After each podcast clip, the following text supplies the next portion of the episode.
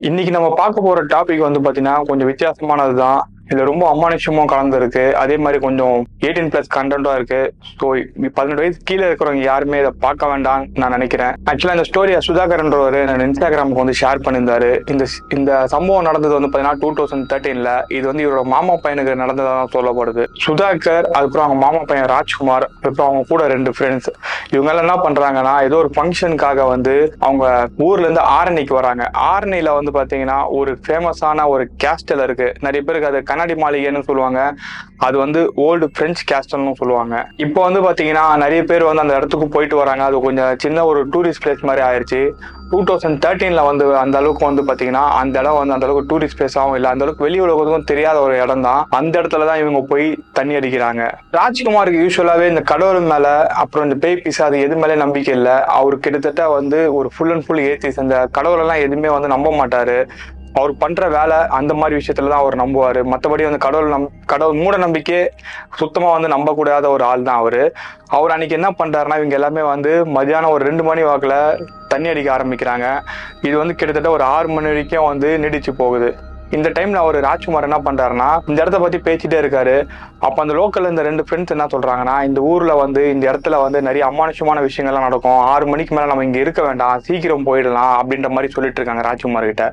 அப்போ ராஜ்குமார் வந்து ஓவரா போதை ஆகிறாரு போதையில இருக்கும்போது அவர் என்ன பண்றாருன்னா பெய்யாது பிசாஸ் ஆகுது. அப்படிலாம் ஒண்ணுமே கிடையாது. ஆம்பளை பெய்யா பொம்பளை பெய்யா அப்படின்ற மாதிரிலாம் கேட்டுட்டு இருக்காரு அப்போ அவங்க ரெண்டு பேரும் என்ன சொல்றாங்கன்னா இந்த இடத்துல வந்து நிறைய வாட்டி வந்து இந்த பொம்பளை பெய் தான் இருக்கிற மாதிரி நிறைய பேர் பார்த்துருக்காங்க அப்படின்னு சொன்ன உடனே இவர் ராஜ்குமார் என்ன சொல்றாருன்னா சத்தமாக சொல்றாரு. இந்த மாதிரி வந்து ஆம்பளை பெய்யா தான் என்கிட்ட வராதீங்க தூரம் போயிருங்க. பொம்பளை பெய்யா தான் தாராளமா என்கிட்ட வரலாம். எனக்கு இன்னும் கல்யாணம் ஆகல. அப்படின்ற மாதிரிலாம் இவர் ராஜ்குமார் வந்து அங்க பேசியிருந்திருக்காரு. அப்படி பேசிட்டே இருக்கும்போது அந்த ஃப்ரெண்ட்ஸ் என்ன லோக்கல்ல இருந்த ரெண்டு பேர் என்ன சொல்றாங்கன்னா பிரதர் இப்படிலாம் பண்ணாதீங்க. இந்த இடத்துல வந்து நிறைய பிரச்சனை நடக்கும். இருட்டாவத்துக்குள்ள கிளம்பிடுவோம். அப்படின்னு சொன்னோன்னே ராஜ்குமார் வந்து விதாப்படியா இல்லை இல்லை இருப்போம். இங்கே இருந்து தான் நடக்குதுன்னு பார்ப்போம். அப்படின்ற மாதிரிலாம் ராஜ்குமார் பேசிட்டே இருந்திருக்காரு. கரெக்டா ஒரு அஞ்சரை அஞ்சே முக்கா அந்த மாதிரி டைம் ஆகுது. அப்போ ராஜ்குமார் என்ன பண்றாருன்னா அவர் யூரின் பாஸ் பண்றதுக்கு வெளியில் ட்ரை பண்ணி பார்க்குறாரு. பட் வெளியில வந்து போக வேண்டாம். இங்கேயே எங்கன்னா போகலாம் இந்த இடத்துல யாரும் வர அப்படின்னு சொல்லி அந்த கேசலுக்குள்ளே கொஞ்சம் தூரம் போன உடனே அந்த இடத்துல ஏதோ வந்து ஒரு முறத்தை வந்து கவுத்து வச்சிருக்காங்க. இந்த முரம்னு சொல்றது எப்படின்னா இந்த வீட் சைடுலாம் வந்து இந்த அரிசிலாம் வந்து ஜெலிப்பாங்க பார்த்தீங்களா அதுக்கு ஒரு முறம் வச்சிருப்பாங்க. இந்த மூங்கிலில் செஞ்ச மாதிரி இருக்கும் அந்த முரம். அந்த முறம் வந்து கவுத்து வச்சுருந்துருக்காங்க போல. ராஜ்குமாருக்கு வந்து என்ன தோணுச்சுன்னு தெரியல. அந்த முரத்து மேலேயே யூரினை பாஸ் பண்ணிடுறாரு. பாஸ் பண்ணிட்டு வந்து மறுபடியும் ஒரு ட்ரிங்க் பண்ண கண்டினியூ பண்ணுறாரு இப்படி இருட்டாயிட்டே ஒரு ஆறரை மணி ஆகுது. அது கிட்டத்தட்ட அந்த கேப்ல இருக்கிற ஒரு ஃபாரஸ்ட் ஏரியான்றதுனால அந்த இடத்துல இந்த காட்டு பண்ணிங்கெல்லாம் வரும் நரிங்கெல்லாம் வரும் வேணாம் இந்த இடத்துல இருக்க வேண்டாம் நம்ம கிளம்பிடலாம் அப்படின்னு சொல்லி இவங்க ஃப்ரெண்ட்ஸ் எல்லாமே ராஜ்குமாரை கூட்டிட்டும் போயிடுறாங்க. அப்படி கூட்டிட்டு போய் அந்த இடத்துல கொஞ்சம் தூரம் வெளியில போனதுக்கு அப்புறம் உடம்பும் பார்த்து அந்த இடத்துல உட்காந்து ட்ரிங்க் பண்ணவும் ஆரம்பிக்கிறாங்க. அப்படி ட்ரிங்க் பண்ணிட்டே இருக்கும்போது ராஜ்குமார் முதுகுல யாரோ வந்து எட்டி உதைச்ச மாதிரி ராஜ்குமாருக்கு ஃபீல் ஆகுது. அது அப்படியே வந்து பாத்தீங்கன்னா முன்னாடி அந்த சரக்கு பாட்டில் எல்லா மேலேயும் குப்பரை கடிச்சு விழுறாரு. விழுந்த உடனே யாரா என்ன எட்டு உடச்சிது அப்படின்னு திரும்பி திரும்பி பாக்குறாரு. அவங்க ஃப்ரெண்ட்ஸுக்கு எல்லாமே வந்து திருத்திட்டு முடிக்கிறாங்க டே நீயே தான்டா விழுந்த? இவனை யாரும் எட்டுலாம் ஒதுக்கலடா உனக்கு போதை ஜாஸ்தி ஆயிருச்சு போல. அதனால தான் இந்த மாதிரிலாம் சேட்டை பண்ணிட்டு இருக்க. நீ ஒழுங்கா வீட்டுக்கு கிளம்பு அப்படின்னு சொல்லி சுதாகர் என்ன பண்றாருன்னா ராஜ்குமாரை கூப்பிட்டு அவங்க வீட்டுக்கும் போறாரு. ஆக்சுவலா சுதாகர் வந்து அந்த ஊர் தான். ஆனால் அவர் அந்த ஊரில் இல்லை. சென்னையில் தான் வேலை பார்த்துட்டு இருக்காரு. ராஜ்குமாரோட சொந்த ஊர் வந்து இந்த ஆம்பூர் பக்கத்தில். ஆம்பூர் பக்கத்தில் ஏதோ ஒரு வில்லேஜ் சொன்னாங்க வில்லேஜ் நேம் மென்ஷன் பண்ண வேணாம்னு சொன்னாங்க. அந்த இடத்துல ராஜ்குமார் வந்து பார்த்தீங்கன்னா பிஸ்னஸ் பண்ணிட்டு இருக்காரு சரிங்களா? சுதாகர் வந்து சென்னையில் ஒரு ஐடி கம்பெனியில் ஒர்க் பண்ணிட்டு இருக்காரு மீதி அந்த மீதி ரெண்டு பேர் வந்து அந்த லோக்கல் ஏரியா பசங்க தான். ஸோ இவங்க என்ன பண்ணுறாங்க மறுபடியும் வீட்டு அன்னைக்கு நைட்டு வந்து வீட்டுக்கு போய் தூங்கிடுறாங்க. தூங்கிட்டு அந்த ஃபெஸ்ட் அந்த அவங்க வீட்டுக்கு எதுக்காக வந்தாரோ அந்த ஃபெஸ்டிவல் எல்லாமே முடியுது. முடிஞ்சதுக்கப்புறம் ராஜ்குமார் வழக்கம் போல் அவங்க ஊருக்கும் கிளம்பி போயிடுறாரு. பட் ராஜ்குமார் ஊருக்கு கிளம்பி போனாரு பார்த்தீங்களா அதுக்கப்புறமா தான் அவருக்கு பெரிய பிரச்சனையை காத்துட்டு இருந்திருக்கு. அவர் ஊருக்கு போன ரெண்டாவது நாள்ல இருந்தே வந்து அவருக்கு ஒரு மாதிரி டிஸ் தூங்கும் போதெல்லாம் ஒரு மாதிரி டிஸ்கம்போர்ட்டா ஃபீல் பண்றாரு. என்னன்னா அவர் கூட யாரோ இருக்கிற மாதிரியும் பக்கத்தில் யாரோ படுத்துட்டு இருக்க மாதிரியும் அந்த மாதிரிலாம் அவர் ஃபீல் பண்ணுறாரு நான் சொல்லியிருப்பாங்க இவருக்கு இந்த பேய் பிச்சாஸ் மேலே நம்பிக்கை இல்லைன்ட்டு. ஸோ இவர் என்ன பண்ணலாம் அப்படிலாம் எதுவுமே இருக்காது அப்படின்ற மாதிரி தான் தூங்கிட்டு இருக்காரு. ஆனால் கனவுல வந்து யாரோ ஒரு பொண்ணு கூட இவர் இருக்கிற மாதிரியும் அந்த பொண்ணு கூட வந்து ஃபிசிக்கல் ரிலேஷன்ஷிப்பில் இருக்கிற மாதிரியும் அந்த மாதிரிலாம் ட்ரீம் வருது. மார்னிங் இவர் எழுந்துச்சு பார்த்தபோது பார்த்தீங்கன்னா இவரோட இன்னர் வேரில் வந்து அந்த இப்போ ஆணோட அது என்ன சொல்லுவாங்க உயிரணுக்கள்லாம் வந்து வெளியேறி இருக்கிறத வந்து இவர் பார்க்குறாரு பார்த்தோன்னே ஒரு ஷாக் அது. யூஸ்வலாக வந்து மென்ஸுக்கு இந்த மாதிரிலாம் ட்ரீம்லாம் வரும். கரெக்ட்டுங்களா அது வந்து எப்போனா ரேர் கேசஸில் தான் வரும். பட் ராஜ்குமாரை பொறுத்த வரைக்கும் வந்து இது ரெகுலராக கண்டினியூ ஆகிட்டே இருந்திருக்கு. அந்த டைம்ல தான் வந்து ராஜ்குமாரோட சித்தப்பா வீட்டில் வந்து சாமி கும்பிட்றாங்க. சாமி கும்பிட்றாங்கன்னா அவங்களோட குல தெய்வத்துக்கு வந்து பூஜை போட போறாங்க. அந்த பூஜைக்கு வந்து அங்காளி பங்காளிகளை மட்டும் தான் இன்வைட் பண்ணுவாங்க. அந்த ரத்த சம்பந்தப்பட்ட ரத்தம் சம்பந்தப்பட்டவங்க மட்டும் தான் அந்த பூஜைக்கே போவாங்க. வெளியாளுங்க யாரையுமே விட மாட்டாங்க சரிங்களா? அந்த டைம் வந்து அவங்க ராஜ்குமாரோட சித்தப்பா ஒய்ஃப் அவங்க சித்தி ராஜ்குமாரோட சித்தி வந்து இவங்களோட ஃபேமிலி இன்வைட் பண்ணலாம்னு சொல்லி அவங்க வீட்டுக்கும் வராங்க. அப்படி வீட்டுக்கு வந்தவங்க ராஜ்குமாரை பார்க்குறாங்க என்னடா இப்படி மெலிஞ்சு போயிட்டா? ஏன் என்னாச்சு உடம்புக்கு? அப்படின்ற மாதிரிலாம் ராஜ்குமாரை பார்த்து கேட்குறாங்க ஆனால் அது அவங்க அம்மாவுக்கும் அவங்க அப்பாவுக்கும் அந்த அளவுக்கு பெரிய விஷயமா தெரியல. ஏன்னா டெய்லி ராஜ்குமாரை பார்க்கறதுனால அவங்களுக்கு பெரிய டிஃப்ரென்ஸ் எதுவுமே தெரியல. ஆனால் அவங்க சித்தி வந்து நோட் பண்ணி சொல்கிறாங்க என்ன எதுன்னு உடம்பு போய் பாடுறா அப்படின்னு சொன்னோடனே ராஜ்குமாரம் வந்து போய் வெயிட் பார்க்குறாரு ஒரு மாதத்துக்கு முன்னாடி ராஜ்குமார் வெயிட் பார்க்கும்போது அவரோட வெயிட் வந்து தொண்ணூற்றி எட்டு இருந்திருக்கு. அன்னைக்கு போய் அவர் வெயிட் பார்க்கும்போது அவரோட வெயிட் வந்து பார்த்தீங்கன்னா எண்பத்தி ஏழு தான் இருந்திருக்கு. ராஜ்குமாரும் வந்து சந்தோஷப்பட்டிருக்காரு. நம்ம ஏதோ வெயிட் குறைக்கணும்னு நினைச்சோம். அதுவாக வெயிட் குறையுது அப்படின்னு உடனே அவங்க அம்மா வந்து திட்டுறாங்க டே இப்போ ஹாஸ்பிட்டல் போய் செக் பண்ணுறா அப்படின்னு சொல்லி இவர் ஹாஸ்பிட்டலுக்கு அனுப்புறாங்க ராஜ்குமார் ஹாஸ்பிட்டலில் போய் எல்லா டெஸ்ட்டுமே எடுக்கிறாரு. கிட்டத்தட்ட ஃபுல் பாடி செக்கப்பே எடுக்கிறாரு. எடுத்ததுக்கப்புறம் டாக்டரும் சொல்கிறாங்க தம்பி உடம்புல வெயிட் லாஸ் ஆகிற அளவுக்கு உடம்புல எந்த ஒரு பிரச்சனையும் கிடையாது. யூஸ்வலாக சுகர் இருந்தால் தான் வெயிட் லாஸ் ஆகும்னு சொல்லுவாங்க. அதே மாதிரி இந்த ஹைப்போட்ரைடாய்டு இருந்தால் தான் வந்து வெயிட் லாஸ் ஆகும்னு சொல்லுவாங்க. உனக்கு அந்த மாதிரி எந்த ஒரு பிரச்சனையும் கிடையாது. நீ ஒழுங்காக சாப்பிட்றியா இல்லையான்னு பாரு அப்படின்ற மாதிரி டாக்டரும் அட்வைஸ் பண்ணி அனுப்புறாரு. ராஜ்குமாரும் சில டேப்லெட்லாம் டாக்டரும் கொடுக்குற அந்த விட்டமின் மல்டி வைட்டமின் டேப்லெட்லாம் கொடுக்குறாங்க.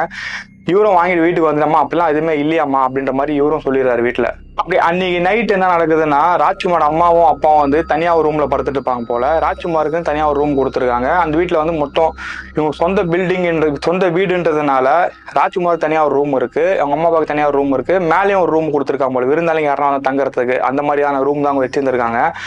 அப்போ வந்து ஒரு நாள் நைட்டு வந்து அவங்க அம்மா என்ன பண்ணுறாங்கன்னா தண்ணி குடிக்கலாம் அப்படின்னு சொல்லி எழுந்திருக்கிறாங்க. கிட்டத்தட்ட ஒரு ஒன்றரை மணி ரெண்டு மணி டைமில் அப்போ ஹாலுக்கு வரும்போது வந்து பார்த்தீங்கன்னா ஹாலில் வந்து ஒரு மாதிரி சவுண்டு கேட்குது யாரோ முணங்குற மாதிரிலாம் சவுண்டு கேட்கவுடனே அவங்க அம்மா வந்து எங்கேருந்து அந்த சவுண்டு வருதுன்னு பார்த்துருக்காங்க. பார்த்தா ராஜ்குமார் ரூம்லேருந்து அந்த சவுண்டு வருதுன்றதை நோட் பண்ணியிருக்காங்க நோட் பண்ணிட்டு ராஜ்குமார் ரூமை வந்து திறந்து பார்க்கலாம் அப்படின்னு சொல்லி போயிருக்காங்க. அப்படி ராஜ்குமார் யூஸ்வலாக வந்து தூங்கும்போது கதவு தாபால் போட்டு தூங்க மாட்டாருங்களா ஏன்னா காலை சில நேரத்தில் எழுந்திருக்கு லேட் ஆயிடுச்சுன்னா அவங்க அம்மா வந்து எழுப்பி விடுவாங்க. அதனால ஒரு கதவு வந்து சும்மா சாத்தி வச்சு தான் தூங்கியிருப்பார் போல. அதே மாதிரி அவங்க அம்மா வந்து சவுண்டு கேட்டவுடனே ராஜ்குமார் ரூமுக்கு வந்து பாக்குறாங்க. ராஜ்குமார் ரூம் வந்து பார்த்தோன்னே அவங்க அம்மா அதிர்ச்சி அடிக்கிறாங்க என்ன காரணம்னு பார்த்தீங்கன்னா ராஜ்குமாரோட உடம்புல வந்து ஒத்து துணியும் இல்லாம ராஜ்குமார் வந்து நியூடா தான் படுத்திருந்திருக்காரு. அந்த டைம்ல வந்து யாரோ ராஜ்குமார் கூட வந்து இந்த பிசிக்கல் ரிலேஷன்ஷிப்பில் இருந்தால் ராஜ்குமார் எப்படி பிஹேவ் பண்ணுவாரோ அந்த மாதிரி தான் ராஜ்குமாரும் பிஹேவ் பண்ணியிருந்திருக்காரு அந்த டைமில் ஆனால் அந்த ரூமில் வந்து வேறு ராஜ்குமார் தவிர்த்து வேறு யாருமே இல்லை. ராஜ்குமார் மட்டும் தான் இருந்திருக்காரு. ராஜ்குமார் மட்டும் தான் அந்த மாதிரியான சவுண்ட்லாம் கொடுத்துருந்துருக்காரு. இதை பார்த்து அவங்க அம்மா என்ன பண்ணியிருக்காங்கன்னா இமீடியட்டாக போய் அங்கே பூஜை ரூமில் இருக்க விபூதியெல்லாம் எடுத்துகிட்டு வந்து ராஜ்குமார் நெத்தியில் வச்சு விட்டுருக்காங்க. நெத்தியில் வச்சு விட்ட உடனே வந்து ராஜ்குமார் வந்து சைலண்ட் ஆகிட்டு இருக்காரு. உடனே அவங்க அம்மா என்ன பண்ணிருக்காங்கன்னா போய் அவங்க அப்பா கிட்ட வந்து நடந்த விஷயத்த எல்லாத்தையும் சொல்லியிருக்காங்க அவங்க அப்பா நடுராத்திரில வந்து அவங்க கிட்ட போய் என்ன கேட்கறது அப்படின்னு சொல்லிட்டு இருந்தாலும் காலைல பார்த்துப்போம் அப்படின்னு சொல்லி இவங்களும் ஃப்ரீயா விடுறாங்க. மறுநாள் காலையில வந்து ராஜ்குமார் கிட்ட வந்து கேட்கறாங்க டே நைட் என்னடா இப்படி பண்ணிட்டு இருக்க? என்ன உன் ரூம்ல என்ன நடக்குது? அப்படின்னு கேட்டோடனே எதுவுமே இல்லையாமான்னு சொல்லிட்டு ராஜ்குமார் கேஷுவலா சொல்றாரு. ஆனா ராஜ்குமார் காலைல எழுந்திரிச்சு பார்க்கும்போது அவர் ட்ரெஸ் எதுவுமே அவ்வளோ மாதிரி அவருக்கு தெரியல. எல்லாமே அவர் போட்டிருந்த மாதிரி தான் இருந்திருக்கு. ஆனா நைட் அவங்க அம்மா பார்த்தது வேற மாதிரி. ஸோ இதெல்லாம் ராஜ்குமார் எதுவுமே இல்லை அப்படின்லாம் சொன்ன அவங்க அம்மா வந்து சரி ஏதோ பிரச்சனை இருக்கு. இந்த வீட்டில் ஏதோ பிரச்சனை நடந்துட்டு இருக்கு அப்படின்னு சொல்லிட்டு அவங்க அம்மா என்ன பண்ணுறாங்கன்னா சரி சாமி கிட்ட போய் போய் நம்ம கேட்போம் எப்படியும் மறுநாள் வந்து அந்த பூஜை நடக்க போகுது அவங்க வீட்டில் மறுநாள் நம்ம கண்டிப்பாக கேட்போம் அப்படின்னு சொல்லி அவங்க அம்மா அப்பாவும் பிளான் பண்ணுறாங்க இந்த ராஜ்குமார் தான் வந்து சாமி நம்பிக்கை இல்லை. அதனால் இந்த பூஜைக்கு அவர் வரமாட்டேன்றாரு. இவங்க அம்மா எவ்வளோ கம்பல் பண்ணி அவர் கூப்பிட்டு பார்க்குறாங்க அவங்க அவர் ராஜ்குமார் வந்து வரவே முடியாது. எனக்கு சாமி மேலே நம்பிக்கை இல்லை. போகிறதா நீங்கள் போங்க. என்ன ஏன் அப்படின்னு சொல்லி அவர் அவங்க பிஸ்னஸை பார்க்க போயிடுறாரு. மறுநாள் அவங்க அம்மா அப்போ அந்த பூஜைக்கு போகிறாங்க ராஜ்குமார் தான் வரல அப்போ வந்து இந்த முப்பூசை முடிஞ்சதுக்கப்புறம் உடுக்கெல்லாம் அடித்து சாமி வர வைப்பாங்களாம். அந்த சாமி வந்து பூசாரி மேலே தான் வரணுன்றது கிடையாது. அவங்க குடும்பத்தில் யார் மூலியமாக யார் உடம்புல வேணாலும் வரலாம். அதனால இவங்க உடுக்க அடிச்சுட்டே இருக்காங்க. அப்போ ஒருத்தர் உடம்புல வந்து சாமி வருது. ஆக்சுவலாக அந்த பூஜை யார் ஏற்பாடு பண்ணாங்களோ அவங்களுக்கு தான் அந்த சாமி குறி சொல்லும் அப்படின்ற மாதிரி அந்த பூஜை ஏற்பாடு பண்ணவங்க வந்து போய் நிற்கிறாங்க போய் நின்னோடனே அவங்க ரெண்டு பேரும் அந்த சாமி தள்ளி விடுது. ஏய் ஓரம் போங்கடா இங்கே நிற்காதீங்கடா அப்படின்னு சொல்லிட்டு ராஜ்குமார் அவங்க அம்மாவை கூப்பிடுது. இங்கே வா உன் புள்ள எங்க? உன் புள்ள ஏன் வரலையா? அப்படின்னு கேட்டிருக்காரு. ராஜ்குமார் அம்மாவும் இல்லையா அவன் வரமாட்டேங்கிறான் அப்படின்னு சொன்ன உடனே அந்த கோடாங்கி சாமி ஆடிட்டு இருக்கவர் என்ன பண்றாருன்னா அந்த பூசாரிகிட்ட சொல்லி அவர் கையில் வந்து எலுமிச்சு போல ஊதியம் கொடுத்து இதை வச்சுட்டு போய் அவனை கூட்டு வா. எப்படி வராமல் போகிறான் பாப்பா அப்படின்னு சொல்லி அவர் கூட ரெண்டு பேரும் போகிறாங்க அந்த பூசாரி அவங்க வீட்டுக்குள்ள போனா திடீர்னு நார்மலா அந்த ராஜ்குமார் வந்து ஆக்ரோஷமா கத்த ஆரம்பிக்கிறாரு. ஒழுங்காக ஒழுங்கா வெளியில போயிருங்கடா இங்க உள்ள வராதீங்க அப்படின்னு சொன்னோடனே இந்த பூசாரி நேரா உள்ள போய் என்ன பண்றாருன்னா அந்த எலுமிச்சை விபு அந்த விபூதி எடுத்து அவர் தலையில வச்சு அந்த எலுமிச்சை பழத்தை வச்சு அவர் தலை வச்சு உடைக்கிறாரு. உடச்சோன்னே ராஜ்குமார் வந்து பாத்தீங்கன்னா அங்கேயே மயங்கி விழுறாரு. அப்படி மயங்கி வந்த ராஜ்குமார் வந்து அந்த அந்த கூட போன ரெண்டு பேரும் என்ன பண்றாங்கன்னா தூக்கிட்டு அந்த பூஜை நடக்கிற இடத்துக்கும் கூட்டிட்டு வராங்க. அப்போ அந்த சாமியார் இருக்கிற பர்சன் என்ன பண்றாருன்னா அந்த கோயிலில் வந்து சாமிக்காக வச்சிருக்க பன்னீர் இருக்கும் பார்த்தீங்கன்னா அந்த பன்னீர் எடுத்து அந்த ராஜ்குமார் மேலே தெளிக்கிறாரு. தெளிச்சோன்னா ராஜ்குமார் எழுந்திருக்கிறாரு. எழுந்திருச்சு நார்மலாக தான் பேசுறாரு. ஒரு பத்து செகண்ட் வந்து நார்மலாக நான் எங்கே இருக்கேன்? என்ன எதுக்கு இங்கே கூப்பிட்டு வந்தீங்க? இந்த மாதிரிலாம் கேட்டே இருந்த ராஜ்குமாரோட மூஞ்சி வந்து டோட்டலாக மாறுது. அவர் கண்விழி வந்து சுத்தமாக மறைஞ்சு போய் வெள்ளை கலர் விழி மட்டும் தான் தெரியுது. அப்படி தெரிஞ்ச கொஞ்ச நேரத்துலேயே வந்து ரொம்ப ஆக்ரோஷமாகவும் கத்தவும் ஆரம்பிக்கிறாரு. அது கத்த ஆரம்பிச்சோடனே அந்த கோடாங்கி சாமி வந்தவர் என்ன பண்ணுறாரு பார்த்தீங்கன்னா அங்கே இருக்கிற ஒரு பெரம்பத்தை அவர் தலையில அடிக்கிறாரு. கத்தாத அமைதியாக இரு எதுக்காக வந்த? எதுக்காக இவனை பிடிச்சிட்டு இருக்க? உனக்கு என்ன வேணும்? என்ன பண்ணா இங்க இருந்து போவ? அப்படின்ற மாதிரிலாம் அந்த கோடாங்கியும் கேட்டிருக்காரு. அப்பதான் ராஜ்குமார் ராஜ்குமாரோட உடம்புல இருக்க அந்த ஆத்மாவும் பேச ஆரம்பிக்குது. அந்த ஆத்மா என்ன சொல்லுதுன்னா கிட்டத்தட்ட அந்த சம் ரெண்டாயிரத்தி பதிமூணுல இருந்து ஒரு முப்பது வருஷத்துக்கு முன்னாடி வந்து அந்த பொண்ணை வந்து சென்னையில் சென்னை பக்கத்தில் இருக்கிற ஒரு கிராமத்துலேருந்து ஒரு வாலிபர் வந்து கூட்டம் வந்திருக்காரு அந்த இடத்துல. கூட்டம் வந்து அந்த பொண்ணு அவர் மட்டும் இல்லை அவங்க கூட ஒரு நாலு பேர் சேர்ந்து அந்த பொண்ணை ரேப் பண்ணி அந்த பொண்ணு அங்கேயே கொளு கொன்று அங்கேயே ஓரமாக வச்சு கொளுத்தியும் போயிருக்காங்க. அதுக்கப்புறம் இந்த பொண்ணோட நிற ஆசை நிறைவேறாத ஆசை இருந்ததுனால இந்த பொண்ணு மோகினி பிசாசாவும் மாறி அந்த யார் யாரெல்லாம் இவங்கள பழி கொன்னாங்களோ அவங்க எல்லாருமே போய் பழி வாங்கி அவங்கள கொன்னவோ செஞ்சிருக்கு. அப்படி கொன்று முடிச்ச உடனே வந்து இந்த பொண்ணு எங்கே வந்து இந்த பொண்ணை வச்சு கொன்னாங்களோ அந்த இடத்துல அதோட ஆத்மாவும் சுற்றிட்டு இருந்திருக்கு. இப்படி சுத்திட்டு இருக்கும்போது நிறைய பேர் வந்து அந்த ஆத்மாவை பார்த்துருக்காங்க. நான் பார்த்து பயந்து தான் ஓடி இருக்காங்க அந்த டைம் தான் வந்து ராஜ்குமார் வந்து என்ன சொல்லியிருக்காருன்னா ஆம்பளை இருந்தா சரி ஆம்பளை இருந்தா அப்படியே போயிரு. பொம்பளை இருந்தால் மட்டும் என் கிட்ட வா. அப்படின்ற மாதிரி சொன்ன உடனே அந்த மோகினி பிசாஸ் வந்து ஆரம்பத்தில் ஒரு பயமுறுத்த தான் சில சில விஷயங்கள்லாம் பண்ணியிருக்கு போல. ஆனால் ராஜ்குமார் வந்து அதை எதையுமே பொருட்படுத்தாமல் கொஞ்சம் நெக்கில் தான் அவரும் பண்ணிட்டு இருந்திருக்காரு. அதுக்கப்புறமா தான் அது ராஜ்குமாரியா வந்து அது ப்ரொசஸ் பண்ண ட்ரை பண்ணிருக்கு. அப்படி ட்ரை பண்ணும்போது தான் வந்து அந்த உள்ள ஒரு முறம் இருந்துச்சுன்னு சொன்ன பார்த்தீங்களா அந்த முறத்துல தான் அது அடங்கி இருந்திருக்கு போல. அந்த முறத்து மேலே தான் இவரும் வந்து யூரின் போயிருக்காரு. அப்படி யூரின் போனதுனால இவரை வந்து ஈஸியாக வந்து அது பிடிக்கவும் செஞ்சிருக்கு. அன்னிலிருந்து கிட்டத்தட்ட ஒரு மாதம் காலம் வந்து ராஜ்குமார் கூட பிசிக்கலாக வந்து அது ரிலேஷன்ஷிப்பில் இருந்திருக்கு நைட்டு ஃபுல்லாக அதனால தான் ராஜ்குமாருக்கு வந்து காலையில் எழுந்திரிச்சு பார்த்தோன்னே அந்த உயிரணு ஸ்பேம்ன்றது ரிலீஸ் ஆகியிருந்திருக்கு அதனால தான் அவரோட வெயிட் லாஸும் வந்து அந்தளவுக்கு டிராஸ்டிக்காகவும் இருந்திருக்கு. இதெல்லாம் க இதெல்லாம் கேள்விப்பட்ட அந்த பூசாரி என்ன சொல்கிறாருன்னா ஒழுங்காக இங்கேருந்து போயிடுறியா? இல்லை நான் என்ன என்ன செய்யட்டும்? அப்படின்னு கேட்கும்போது தான் இல்லை என்னை விட்டுருங்க நான் போயிடுறேன். அப்படின்னு சொல்லியிருக்கேன் அந்த பிசாசம்.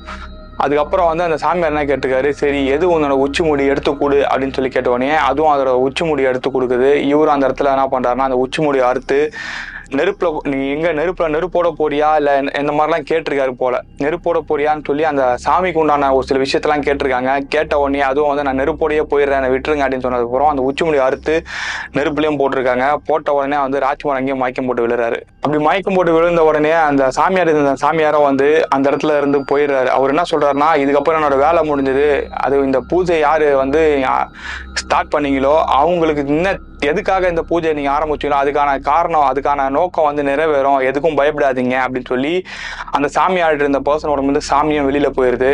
கொஞ்ச நேரத்தில் ராஜ்குமாரை ஏஞ்சி பார்க்கறாரு ஏஞ்சி பார்த்தோன்னா தான் அவர் அந்த எங்க இருக்கும் இது மாதிரி என்ன நடந்துச்சுன்னு அவருக்கு எதுவுமே தெரியல.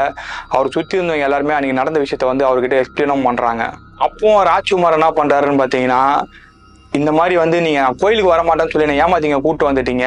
இந்த மாதிரிலாம் ஏன் பண்றீங்க அப்படின்ற மாதிரி ராஜ்குமார் சத்தம் போட்டு இருந்திருக்காரு அப்படி சத்தம் போட்ட கொஞ்ச நேரத்திலே வந்து மறுபடியும் வந்து ஒரு உடம்புல வந்து ஒருத்தரோட உடம்புல வந்து சாமி வந்திருக்கு. சாமி வந்து அப்போ வந்து சாமி வந்து வேற சாமின்னு சொல்றாங்க. அந்த முப்பூசன்றது வந்து அவங்க கிட்டத்தட்ட குலதெய்வத்தை வந்து முனீஸ்வரன் தான் சொல்றாங்க. ஆனா அந்த முனீஸ்வரன் கூட வந்து இந்த காளி சாமியும் கும்பிடுவேன் அப்படின்ற மாதிரிலாம் சொல்லியிருக்காங்க. எக்ஸாக்டா அவங்க என்ன சாமி கும்பிட்றாங்கிறது எனக்கும் தெரியல. அந்த டைம்ல தான் வந்து இன்னொருத்தர் உடம்புல காளி சாமியும் வந்திருக்கு. காளி சாமி வந்து அவரை வந்து அங்க அதத்தவும் செஞ்சிருக்கு அதட்டி அவரை அந்த இடத்துல வந்து என்னென்னலாம் பேசினாரு என்னென்னலாம் செஞ்சாரு அது முதல் கொண்டு எல்லாத்தையும் வந்து ராஜ்குமார சொல்லியிருக்கு. அப்படி இல்லாம டெய்லி நைட் உனக்கு என்ன நடக்குதுன்றதையும் அந்த சாமி சொன்னோன்னே தான் ராஜ்குமார் நம்புறாரு அந்த இடத்துல. ஏன்னா அந்த இடத்துல நடந்த சம்பவத்தை வந்து என்ன கூட யாருன்னா வந்து அவங்க அம்மா அப்பா கிட்ட இல்லை அங்க இருக்கிறவங்க கிட்ட யாருன்னா சொல்லியிருந்திருக்கலாம். ஆனா நைட்டு கனவுல என்ன நடக்குது? அது இவருக்கு மட்டும் தான் தெரியும் வெளியாளுங்களுக்கு யாருக்குமே தெரியாது. அது அந்த மனுஷன் வந்து கரெக்டா சொன்னவனே ராஜ்குமார் அங்கேயே நம்ப ஆரம்பிக்கிறாரு. இல்ல நீங்க சொல்றது எல்லாமே கரெக்ட் தான் நைட் எனக்கு இந்த மாதிரிலாம் நடந்துச்சுன்னு உடனே தான் இதுக்கு எல்லாத்துக்கும் காரணம் வந்து அன்னைக்கு நீ பண்ண அந்த ஒரு விஷயம் தான் அதனால தான் அங்கே இறந்து பிரேத ஆத்மாவை சுற்றிட்டு இருந்த ஒரு மோகினி பிச்சாசை வந்து உன் உடம்ப வந்து தேடி வந்திருக்கு. அது உன் கூடயும் இருந்திருக்கு. அது இத்தனை நாளாக உன் கூட இருந்தது. உனக்கே தெரியாம தான் இந்த விஷயம் எல்லாமே நடந்திருக்கு. நீயும் அதை நம்பாம வந்து எங்கெங்கேயோ போய் யார்கிட்டயோ தேடி இருக்க. கடவுள் நம்பிக்கை இருக்கக்கூடாது தான் ஆனால் ஒரு சில விஷயத்த வந்து நீ நம்பி தான் ஆகணும். நல்லது இருக்கிற இடத்துல கெட்டது இருக்க தான் செய்யும். அது முதல்ல புரிஞ்சுக்கோ அப்படின்ற மாதிரி அந்த சாமிக்கே உண்டான ஒரு தோரணையில வந்து சொன்ன உடனே ராஜ்மா அங்கேயே பயந்துடுறாரு. பயந்ததுக்கு அப்புறம் வந்து இதுக்கப்புறம் நீங்க சொல்றது எல்லாத்தையும் நான் செய்கிறேன் அப்படின்னு சொல்லி ராஜ்மா அன்னிலேருந்து சாமியும் கும்பிட ஆரம்பிச்சிருக்காரு. அன்னிலிருந்து இன்ன வரைக்கும் அந்த ஊர்ல எப்பெல்லாம் அந்த திருவிழா அவங்க வீட்டுல சாமி கும்பிட்றாங்களோ முதலாளா போய் அந்த இடத்துல இருக்கிற அரேஞ்ச்மெண்ட்ஸ் எல்லாமே ராஜ்குமார் தான் பண்றாரு. ஏன்னா அவர் பிசினஸ் பண்றதும் வந்து பாத்தீங்கன்னா அந்த பூஜை சாமான் ரிலேட்டடான பிசினஸ் தான் பண்ணிட்டு இருக்காரு. ஸோ ராஜ்குமார் தான் முன்னே இருந்து எல்லாத்தையும் செய்யறாரு போல. அதே மாதிரி வந்து இந்த ஸ்டோரி என்கிட்ட ஷேர் பண்ண வந்து சுதாகர். அவருக்கு வந்து ராஜ்குமார் மூலயமா தான் இந்த விஷயம் எல்லாமே தெரிஞ்சிருக்கு. இதை வந்து அவர் கன்ஃபார்ம் பண்ணுறதுக்கு அவங்க அம்மா அப்பா கிட்ட அதே மாதிரி அவங்க சொந்தக்காரங்க எல்லாம் கேட்டு தெரிஞ்சிருந்த அப்புறமா தான் இந்த ஸ்டோரி என்கிட்ட ஷேர் பண்ணுறாரு இது வித் சுதாகர் and ராஜ்குமார் பர்மிஷனோட தான் நான் உங்களுக்கு ஷேர் பண்ணுறேன் ஸோ இந்த வீடியோ பிடிச்சிருந்தா லைக் பண்ணுங்கள் உங்கள் ஃப்ரெண்ட்ஸுக்கும் ஷேர் பண்ணுங்கள் அதே மாதிரி இந்த கருத்து எதனா தெரிவிக்கணும்னு நினச்சின்னா கமெண்ட் செக்ஷன்லையும் போஸ்ட் பண்ணுங்கள் அதே மாதிரி இந்த வீடியோ வந்து முழுக்க முழுக்க என்டர்டைன்மெண்ட் பர்பஸ் தான் எந்த ஒரு மூட நம்பிக்கையும் வளர்க்கறதுக்கான இந்த வீடியோ கிடையாது. ஸோ பார்க்குறவங்க அந்த கண்ணோட்டத்திலே பாருங்கள் நீங்கள் வேறு எதனா கண்ணோட்டத்தில் பார்த்துட்டு நான் சொல்கிறதெல்லாம் வந்து நீங்கள் நம்பினீங்கன்னா அது உங்களோட பாயிண்ட் ஆஃப் வியூ தான். அது உங்களோட கருத்து. அதுக்கு நான் எதுவுமே பதில் சொல்ல முடியாது. ஸோ ஸ்டே டியூன் நெக்ஸ்ட் ஒரு வீடியோவில் பார்ப்போம். பாய்